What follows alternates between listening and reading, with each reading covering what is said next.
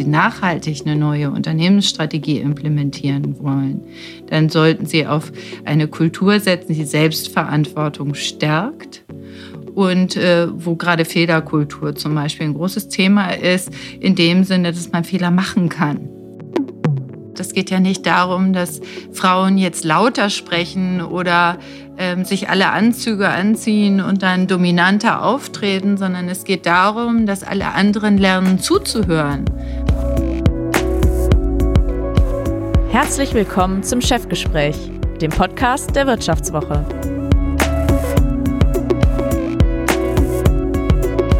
Erfolgreich Alpha, wie Spitzenpolitiker und Topmanager führen von Elisabeth Nia.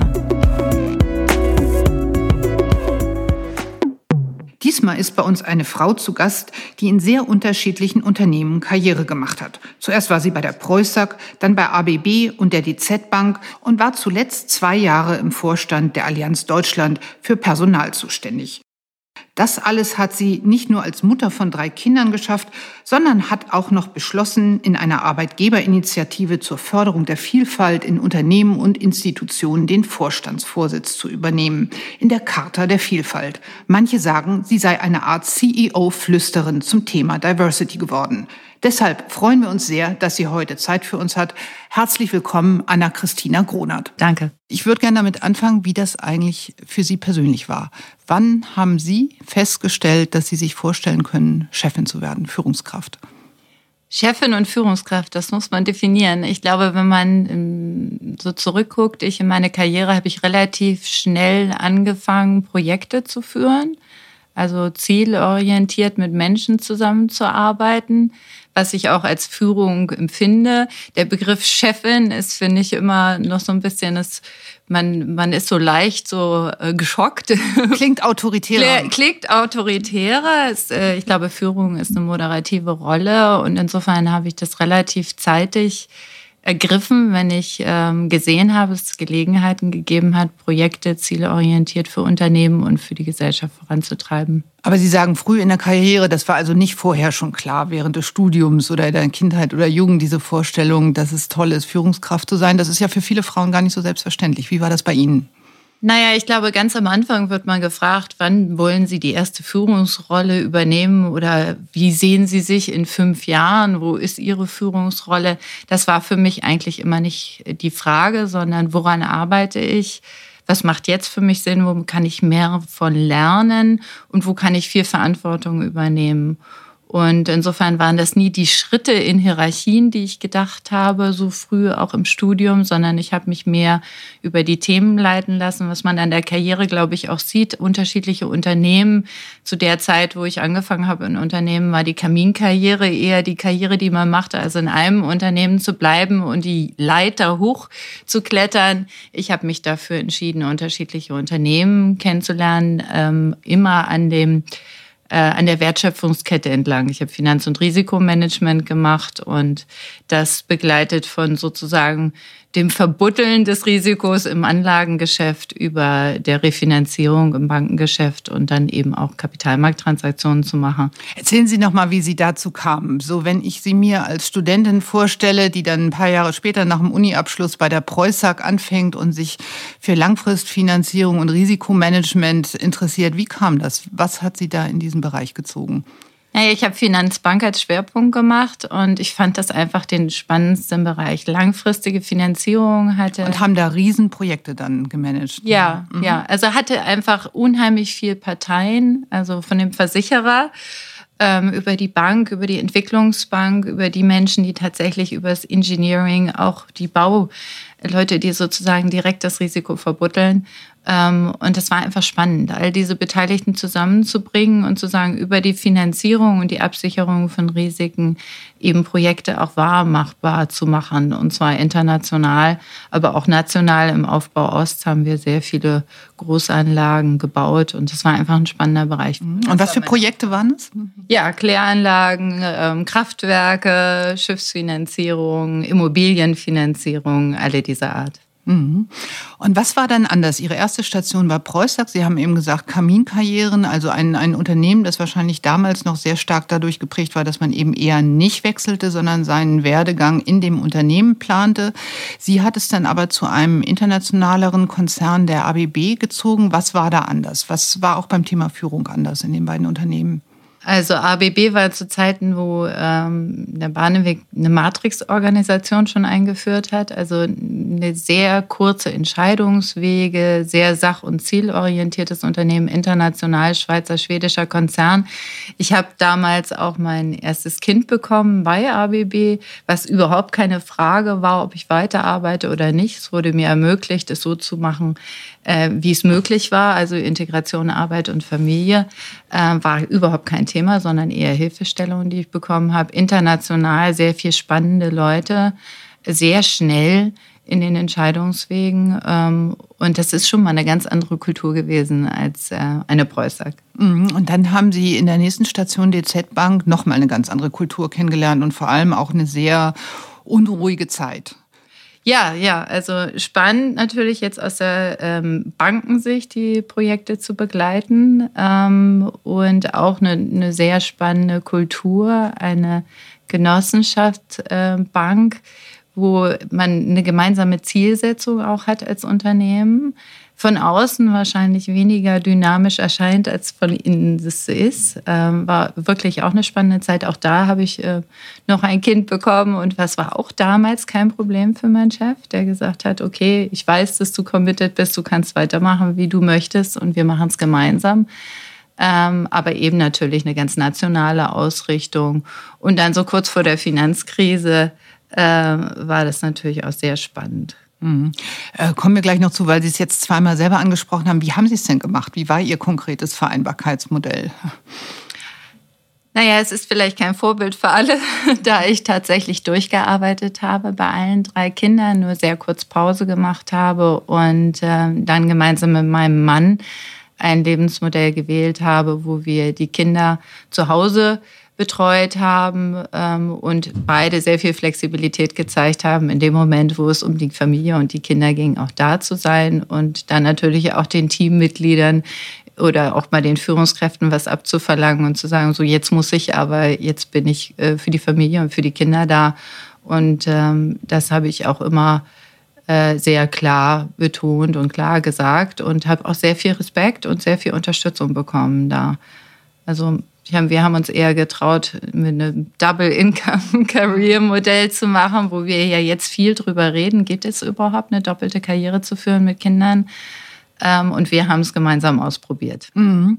Sie haben ja aus der eigenen Erfahrung äh, als Mutter, die Karriere macht, ähm, dann auch ein, ein Amt sozusagen gemacht. Sie treiben das Thema Diversity, Vielfalt jetzt äh, als äh, Chefin der Charta der Vielfalt voran. Sie haben sich als Beraterin bei Ernest Young, aber auch äh, in ihrem Amt als äh, Personalchefin bei der Allianz damit beschäftigt. Vielleicht können Sie uns noch mal erklären, warum man eigentlich das Thema Diversity vorantreiben soll. Da gibt es ja unterschiedliche Ansichten. Ist das eher eine weltanschauliche Frage, dass man es für richtig hält, dass unterschiedliche äh, Menschen vorankommen können, Karriere machen können? Oder wie stark ist es wirklich ökonomisch motiviert? Also wie stark haben Sie in Unternehmen erfahren, dass es wirklich materielle Vorteile bringt, divers aufgestellte Teams zu haben? Das ist ein ziemlich komplexes Thema. Also ich würde mal sagen, für mich ist es ganz eindeutig so, ähm, dass äh, diejenigen, die nicht äh, intrinsisch motiviert sind, ähm, Vielfalt als Bereicherung anzuerkennen, weil man neugierig ist, Menschen kennenzulernen und die Perspektiven der anderen und auch insbesondere, wie jeder groß geworden ist, bringt da ja auch ein in seine Art zu arbeiten. Äh, für mich ist das ähm, kein, ich sage immer, Charity-Programm oder Nice-to-Have-Programm, sondern ein tatsächlicher Wirtschaftsfaktor. Ähm, Vielfalt ist einfach, ähm, ich glaube, der strategische Faktor der Zukunft weil Unternehmen ähm, einfach sich auf so hohe Veränderungen einstellen müssen in der Sichtweise ihrer Kunden, in der Sichtweise ihrer Mitarbeiter, beim Wandel der Gesellschaft insgesamt, dass sie eben auch ein vielfältigen Entscheidungsgremium haben müssen, nämlich Menschen, die verstehen, wie der Kunde tickt, Ja, wir reden von Kundenorientierung, ähm, um erfolgreich zu sein in der Zukunft. Und wir haben ein Zeitalter der hohen Transparenz durch die Digitalisierung und dadurch eine unglaubliche Schnelllebigkeit, wie Kundenwünsche sich auch verändern.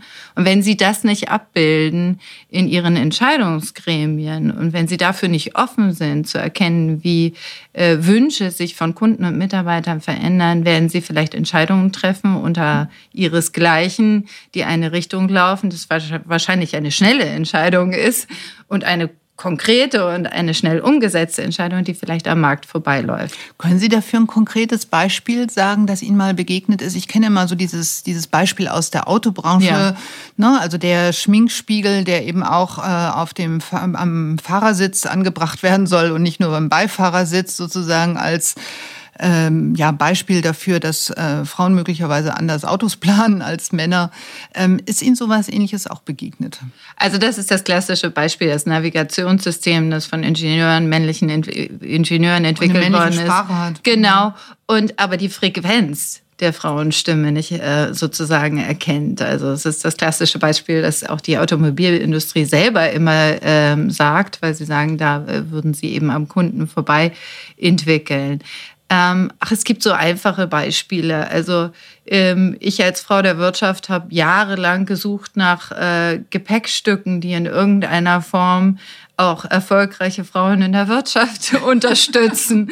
Also, ähm, aber nicht rein männlich nur sind. Mhm. Also es ist ähm, bei vielen Themen. Das hat sich aber geändert. Das hat sich geändert jetzt in den letzten drei, vier, fünf Jahren plötzlich.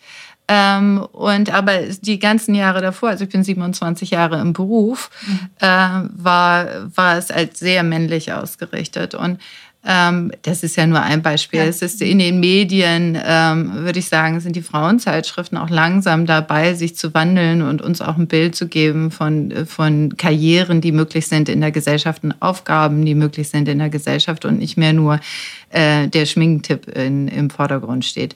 Also ich glaube, es ist wirklich diese unterbewussten Vorurteile, die man dann eben auch aufdecken muss. Also Mann heißt Sitzungen. zum Beispiel Führungspersonen, die sich so verhalten. Also das ist Ihnen auch begegnet. Absolut, aber es begegnet mir auch bei Frauen. Also ich würde jetzt äh, da auch. Interessant, ja. Ja, ich würde da eben auch aufpassen, dass man nicht Gruppen Stereotypen zuordnet. Das ist immer das, was mich bei dem Thema Vielfalt so ein bisschen nervös macht, wenn wir sagen, führen Frauen anders als Männer oder wenn wir es uns leicht machen. Weil das Thema Vielfalt ist einfach nicht leicht und das macht es so komplex und deshalb muss man auch so viele Instrumente verwenden, ähm, um das Thema Vielfalt als Wirtschaftsfaktor auch tatsächlich im Unternehmen implementieren können. Es ist nämlich ein Kultur- und Wertethema und wenn man über Kultur und Werte redet, dann dauert es immer ein bisschen länger, als wenn man kurzfristig KPI-orientiert arbeitet. Also es begegnet mir viel und es begegnet also mir ja auch selber. Ich selber habe auch jahrelang daran arbeiten dürfen, zu erkennen, wo komme ich her, was finde ich gut, was sind meine Werte. Und wenn mir jemand gegenüber sitzt, der Sätze sagt, die einfach meinen Werten nicht entsprechen, dass ich dann erkenne, dass ich erstmal neugierig werde, warum derjenige das sagt und nicht defensiv oder aggressiv werde. Das heißt also, man muss wirklich sehr viel mit sich selber auch arbeiten, um zu erkennen, wo man auch in seine eigenen Fallen fällt. Und das hat nichts mit äh, sichtbare Andersartigkeit zu tun, wobei wir natürlich im Gleichstellungsgesetz äh, ja die unterschiedlichen Dimensionen nennen. Das ist sichtbare Vielfalt, sichtbare Andersartigkeit. Aber im Endeffekt geht es darum, dass wir ja alle unterschiedlich sind und alles Individuen sind. Und da arbeiten wir dran, das zu, auch zu erkennen. Mhm. Sie haben eben schon über die Lösung gesprochen. Ich würde gern für einen Moment nochmal beim Problem bleiben und Sie bitten vielleicht nochmal so eine typische Situation zu beschreiben, in der dieses Bewusstsein, Vorurteile, Stereotype eine Rolle spielen. Also was wäre eine typische Entscheidungssituation in einem Unternehmen, wo das Problem auftritt? Ähm, also ich glaube, ganz äh, wichtig ist zu erkennen, dass jeder gerne im Rahmen seiner Entscheidung auf seine gemachten Erfahrungen zurückgreift. Und also zum Beispiel Leute fördert, die ihm ähnlich sind oder die, wo er etwas wiederfindet, was er in seiner eigenen Karriere auch erlebt hat. Genau.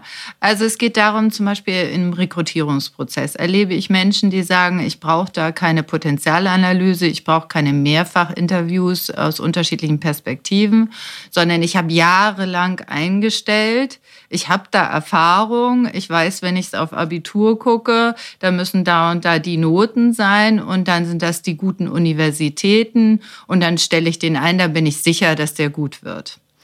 Ähm, und äh, das sind natürlich Themen, die einen dann schon beschränken. Wenn Sie auf diese Art und Weise jahrelang einstellen, dann stellen Sie das ein, was Sie glauben, was in der Vergangenheit erfolgreich gewesen ist. Aber Sie gucken nicht auf das Potenzial des Einzelnen, was er in der Zukunft entwickeln kann. Und Führung bedeutet für mich tatsächlich, dieses Potenzial zu heben. Nämlich in jedem einzelnen Menschen steht ein großartiges Potenzial und es ist nicht in Schubladen zu packen. Das macht es etwas komplexer. Also wenn ich auf Erfahrungen zurückgreife, die ich gemacht habe. Das gleiche gilt natürlich, mit dem habe ich immer schon zusammengearbeitet, den hole ich mir wieder in mein Team. Da Menschen, äh, die sagen, ich weiß, wie der andere tickt, ähm, deshalb geht das ganz schnell, mit dem zusammenzuarbeiten und dabei fühle ich mich wohl.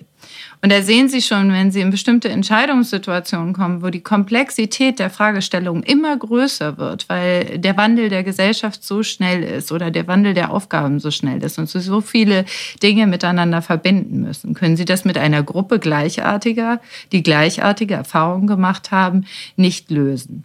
Wenn Sie kurzfristig KPI-orientiert denken, können Sie schnell Rationalisierungsprogramme machen, KPIs erreichen mit der gleichen Form, die alle sozusagen alle Menschen, die gleichartig sind und dann schnell das umsetzen. Wenn Sie nachhaltig eine neue Unternehmensstrategie implementieren wollen, dann sollten Sie auf eine Kultur setzen, die Selbstverantwortung stärkt und äh, wo gerade Fehlerkultur zum Beispiel ein großes Thema ist, in dem Sinne, dass man Fehler machen kann.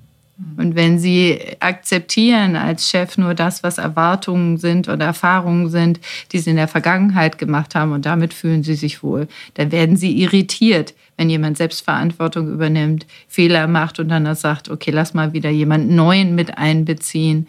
Und diese Irritation ist manchmal sehr störend für Menschen, die gerne in eine da, Richtung gehen wollen. Da wollte ich gerade nachfragen. Ähm, Sie haben diese Argumente ja auch als Beraterin vorgebracht. Ja. Ist Ihnen da nicht auch Befremden begegnet, Leute, die irgendwie es vielleicht nicht explizit ausgesprochen, aber doch ausgestrahlt haben, eigentlich fühlen wir uns damit, wie wir es bisher gemacht haben, ganz wohl es hat ja auch ein paar Vorteile, wenn man Entscheidungen trifft mit Leuten, die man schon lange kennt, wenn alte Verbindungen, Netzwerke sich dann äh, bewähren im Job, wenn man Geschäfte macht mit denen, mit denen man auch äh, sich auf einer Wellenlänge fühlt.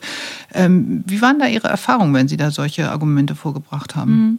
Also nun bin ich ja schon lange sozusagen in dem Thema unterwegs und ich kann Ihnen sagen, dass es sich geändert hat. Also wir haben eine Studie gemacht, um zu gucken, äh, wie Entscheider in der Wirtschaft. Ähm, Wer ist wir? Äh, die Charta der Vielfalt. Mhm. Ähm, wie Entscheider in der Wirtschaft äh, denken, wenn es um Vielfalt geht. Und da ist es schon ganz klar zu sehen, äh, dass 75 Prozent sagen, äh, Vielfalt ist ein Faktor, der wichtig ist für die Organisationskultur, um lernfähig zu sein. Gleichzeitig sind äh, natürlich auch wahnsinnig viele Skeptiker dabei. Dann sind wieder Pragmatiker dabei, die sagen, okay, ich habe es verstanden, wenn ich die Quote habe, dann muss ich die KPIs erreichen. Und dann sind andere dabei, die schon verstanden haben, ähm, dass es ein strategischer Faktor ist insbesondere als Arbeitgeberattraktivität. Mhm. Und dann gibt es noch das Phänomen von verbaler Aufgeschlossenheit bei tatsächlicher Verhaltensstarre, wie das mal genannt worden ist. Ja. Also inwieweit sind das, was Sie da beschreiben, auch Lippenbekenntnisse, die sich dann nicht wirklich in Praxis übersetzen? Das habe ich versucht zu äh, skizzieren. Sie haben die Skeptiker, die Pragmatiker, die Kommunikatoren und die wirklichen Strategen. Und äh, das ist die Abstufung, die ich äh, sozusagen in dieser Veränderungskurve sehe. Es gibt natürlich Menschen, die verstanden haben, dass das Lippenbekenntnisse sind, äh, also dass, dass es wichtig ist für die Arbeitgeberbrand oder für die Kundenbrand. Ähm, und damit fängt es aber an. Das heißt also, wir brauchen ja auch diese Veränderung. Die entwickeln sich dann über ihre Erfahrungen hinweg äh, zum wirklichen Strategen. Das habe ich auch über, äh, erlebt, wo, mhm. wo Menschen einfach gekommen sind und gesagt haben, spannendes Thema. Wir wissen, dass es political korrekt ist. Wir nehmen es auf. Wir fangen an mit den einfachen Themen wie Mitarbeiternetzwerke oder eben Quoten erreichen ähm, und arbeiten dann über das, was Sie angesprochen haben, die unbewussten Vorurteile hinweg hin zu einem neuen Führungsverständnis, das hierarchiefreier wird, das mehr Selbstverantwortung in den Vordergrund stellt und dann natürlich auch Andersartigkeit erst als Bereicherung anerkennt und damit eine höhere Teamorientierung ist. Mhm. Insofern ist Vielfalt im Rahmen der Digitalisierung oder New Work, wie wir ähm, ja jetzt sehr viele ähm, Artikel sehen und Konferenzformate sehen, eigentlich die Antwort auf das, was wir brauchen. Was ist denn eigentlich Ihre Erklärung dafür, dass die deutsche Wirtschaft insgesamt bei dem Thema nicht so toll aufgestellt ist? Also ähm, die Statistiken zeigen ja ziemlich klar, dass Deutschland beim Thema zum Beispiel Frauen in Vorständen international ziemlich abgeschlagen ist. Äh, dass auch im mittleren äh, Management der Frauenanteil viel kleiner ist als in den meisten anderen Industrienationen und auch im Mittelstand die Zahl der Chefinnen ziemlich äh, stark zurückgegangen ist. Was glauben Sie, warum ist Deutschland da ähm, ja, anders aufgestellt als so viele andere vergleichbare Länder? Also beim Thema Vielfalt würde ich das jetzt so nicht unterschreiben. Sichtbare ähm, Zahlen Vielfalt können wir nur messen mit Frauen. Klar. Ja, mhm. also das ist, ich sehe sehr viel. also wir sind beim Thema Vielfalt besser als beim Thema Frauen in Führungspositionen. Ich bin davon überzeugt, dass wir die Diskussion zu Flexibilisierung von Arbeitszeit, Arbeitsort, Arbeitsart, modernes Arbeiten, was ja Diskussionen sind, die aus der Frauen sozusagen Förderung oder aus der Diskussion, wir haben zu wenig Frauen in den äh, Führungsetagen heraus entstanden sind. Also Flexibilisierung Arbeitszeit ist eindeutig äh, entstanden, als wir uns in den ersten Schritten überlegt haben, wie machen wir Vereinbarkeit Familie und Beruf einfacher, also Teilzeit. Ähm, und da sind wir sehr gut. Und wir sind als Deutsche, glaube ich, auch sehr gründlich. Mhm. Das heißt also, wenn Sie jemanden gewonnen haben, ähm, dann ist das auch in der Umsetzung, in den Prozessen und zwar in allen Prozessen implementiert. Ich selber bin auch absolut unzufrieden mit den Zahlen von Frauen in Führungsebenen, ähm, aber ich habe eben auch gesehen, wie sehr in den Unternehmen, in den unteren Führungsebenen immer ähm, weiter befördert wird, damit die Pipeline für die oberen Führungsebenen besser werden.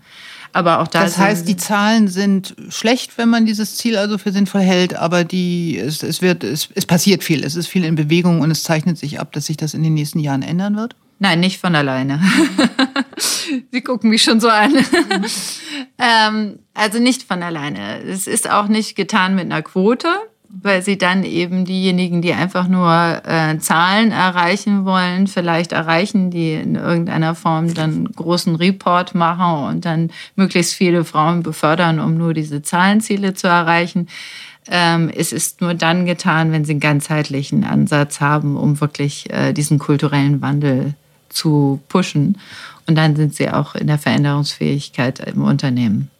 Sie hatten ja in Ihrer Zeit bei der Allianz äh, Gelegenheit, es auch wirklich umzusetzen, was Sie äh, gerade beschrieben haben. Was hat sich da eigentlich am meisten bewährt? Bleiben wir mal beim Thema Frauen, was ja nicht identisch ist mit Diversity oder Vielfalt.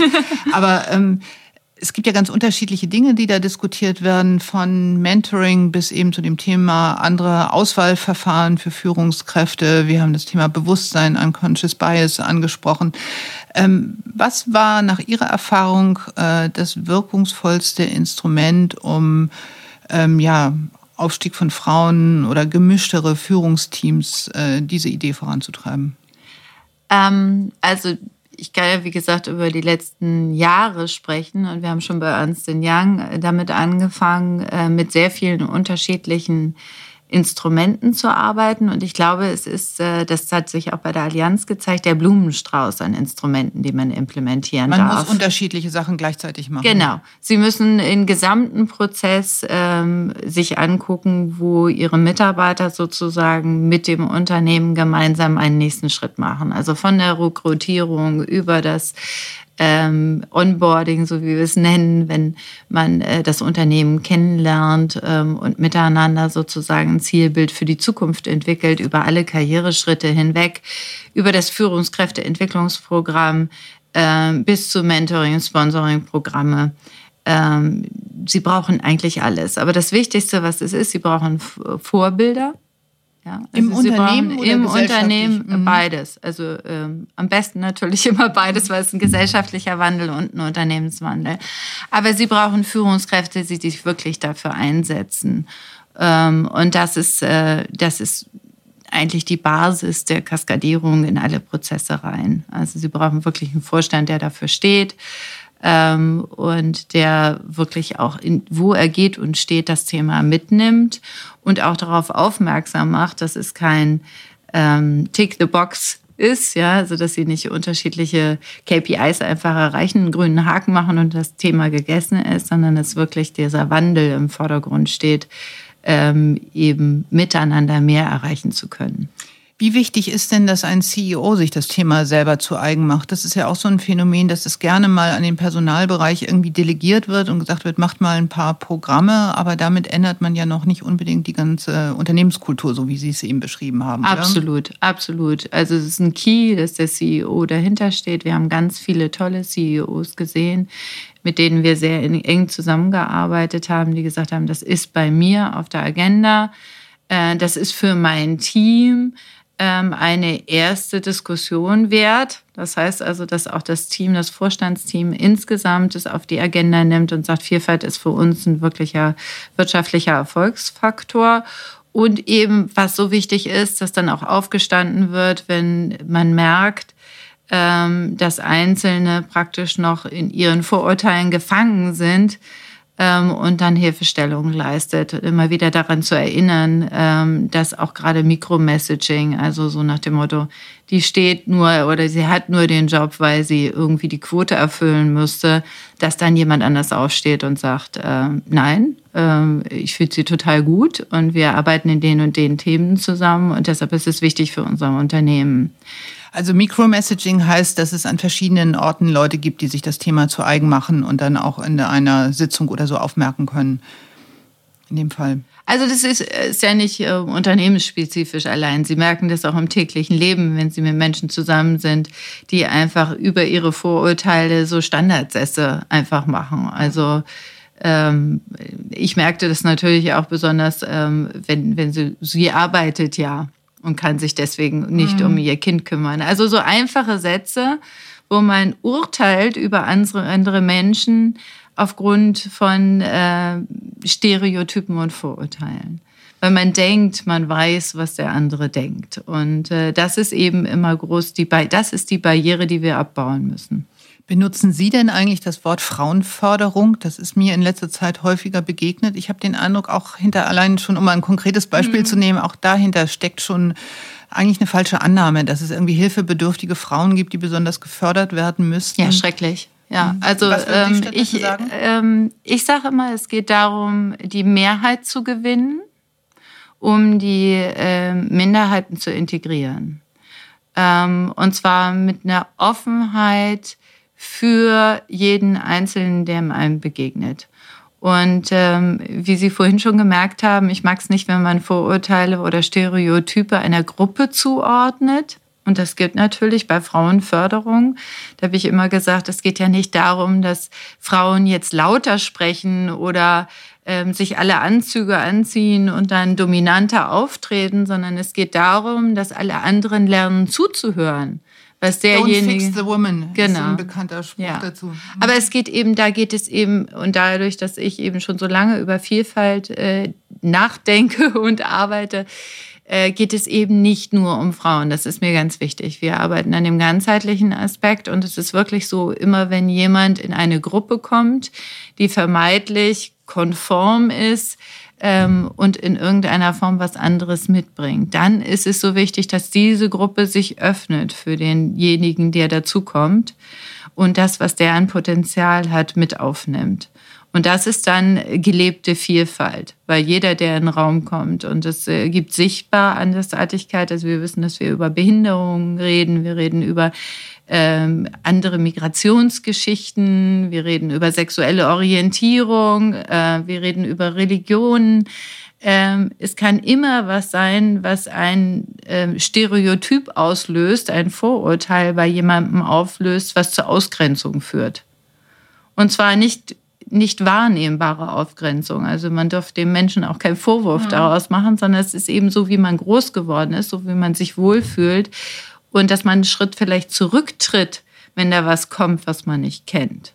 Und für uns als Unternehmen ist es wichtig zu sagen, wir dürfen nicht zurücktreten, wir müssen uns öffnen und das aufnehmen, weil nur dadurch werden wir innovativ und besser für die mhm. Zukunft. Trotzdem ist es für mich ein interessantes Phänomen, dass gerade die deutsche Wirtschaft, die das ja in gewisser Weise praktiziert, auch gerade der Mittelstand, mhm. sehr exportorientiert, in, in der ganzen Welt zu Hause, zwangsläufig deswegen auch mit so einer gewissen Offenheit für andere Mentalitäten, Kulturen ausgestattet, sich offenbar mit dem Thema Vielfalt im eigenen Haus oft so schwer tut.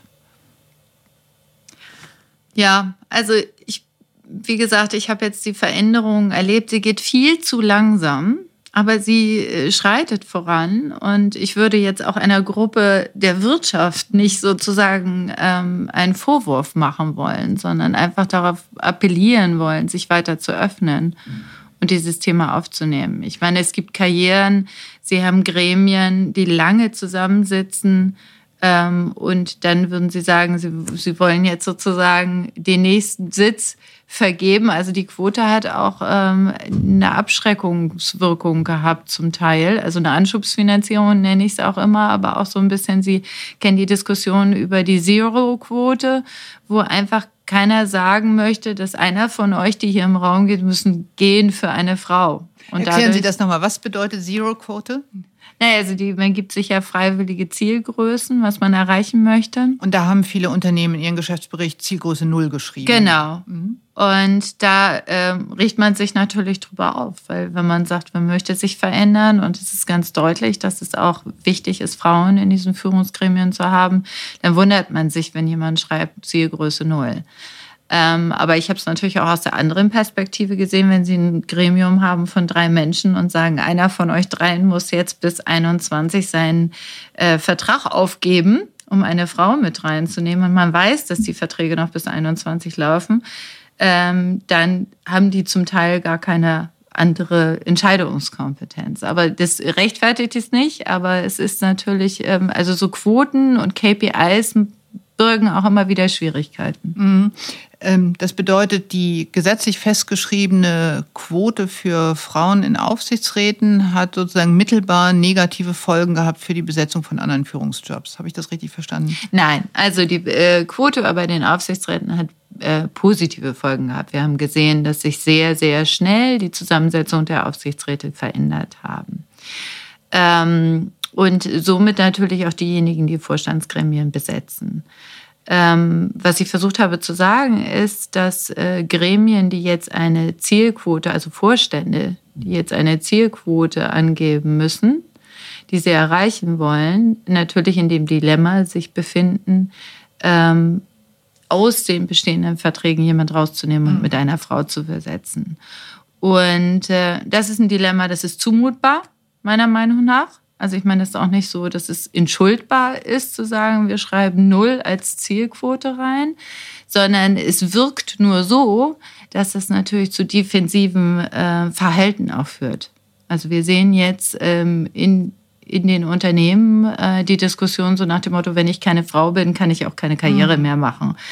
Äh, was natürlich einen negativen Effekt hat, weil sich dann Männer äh, sozusagen ähm, zurückgesetzt fühlen. Und, Und das insofern, begegnet ihnen häufiger. Ja, also die, das ist zum Beispiel ein Thema des Mikromessaging. Mhm. Ähm, was nicht gut ist für das Thema. Weil das Thema ist ein anderes. Wir wollen besetzen nach Qualität, nach Kompetenz, nach Potenzial und nach Vielfalt. Und äh, wir wollen die Teams so zusammensetzen, dass sie gemeinsam innovativ und erfolgreich sein können. Ähm, und jedes Mal, wenn es nur subsumiert oder verkleinert wird darauf, dass man eine Quote erreichen muss, äh, führt das nicht zu dieser großen Diskussion zu sagen, was, was bereichert uns eigentlich daran, eine unterschiedliche Zusammensetzung zu haben. Mhm. Na gut, es gibt dann halt die Verhaltensweise, Vielfalt ist super, aber nicht, wenn es um meinen Job geht. Das genau. ist ja individuell auch oft verständlich. Ich würde Sie ganz zum Schluss nochmal um zwei konkrete Tipps bitten. Da Sie Einblick in sehr unterschiedliche Unternehmen haben und deren Situation. Wenn Sie jetzt äh, den ersten Punkt auf einer To-Do-Liste festlegen müssten, was Unternehmen im Moment vor allem tun müssten, um das Thema Vielfalt im eigenen Haus voranzutreiben, was würde ganz oben stehen? Ganz oben steht das Vorstandsgremium hinter die Idee zu bringen, dass es wirklich ein wirtschaftlicher Erfolgsfaktor ist ähm, und nicht ein Nice to Have oder ein Statement, das man jetzt gerade machen muss, weil es in ist. Ähm, und äh, dann sozusagen aus dem Team heraus dafür zu sorgen, dass es in allen Prozessen des Unternehmens implementiert wird. Was würden Sie ähm, einer jungen, aufstiegsorientierten Frau raten, äh, mit ihrer langjährigen professionellen eigenen Erfahrung, aber auch als jemand, der eben in unterschiedliche Bereiche auch hineinschaut? Ähm, was sollte sie vor allem beachten? Es ist schon ein bisschen abgedroschen in letzter Zeit, aber es ist auf jeden Fall Netzwerke bilden. Also und permanent äh, neugierig zu bleiben, um dazu zu lernen. Also äh, nicht zu glauben, dass bestimmte Erreichung eines Status oder einer Führungsrolle das ist, was man erreichen will, sondern wirklich sozusagen inhaltlich immer weiter zu arbeiten, woran kann ich wachsen, wie kann ich lernen ähm, und äh, wie übernehme ich Projekte, sagen wir mal, äh, unabhängig von Status und Führung. Herzlichen Dank für das Gespräch. Gerne, danke. Das war Chefgespräch, der Podcast der Wirtschaftswoche. Erfolgreich Alpha, wie Spitzenpolitiker und Topmanager führen, von Elisabeth Nia. Unser Podcast wird produziert von Anna Höhnscheid, Ellen Kreuer, Lutz Knappmann und Michael Schumacher. Die nächste Folge erscheint am Freitag um 15 Uhr. Herzlichen Dank fürs Zuhören und bis zur nächsten Woche.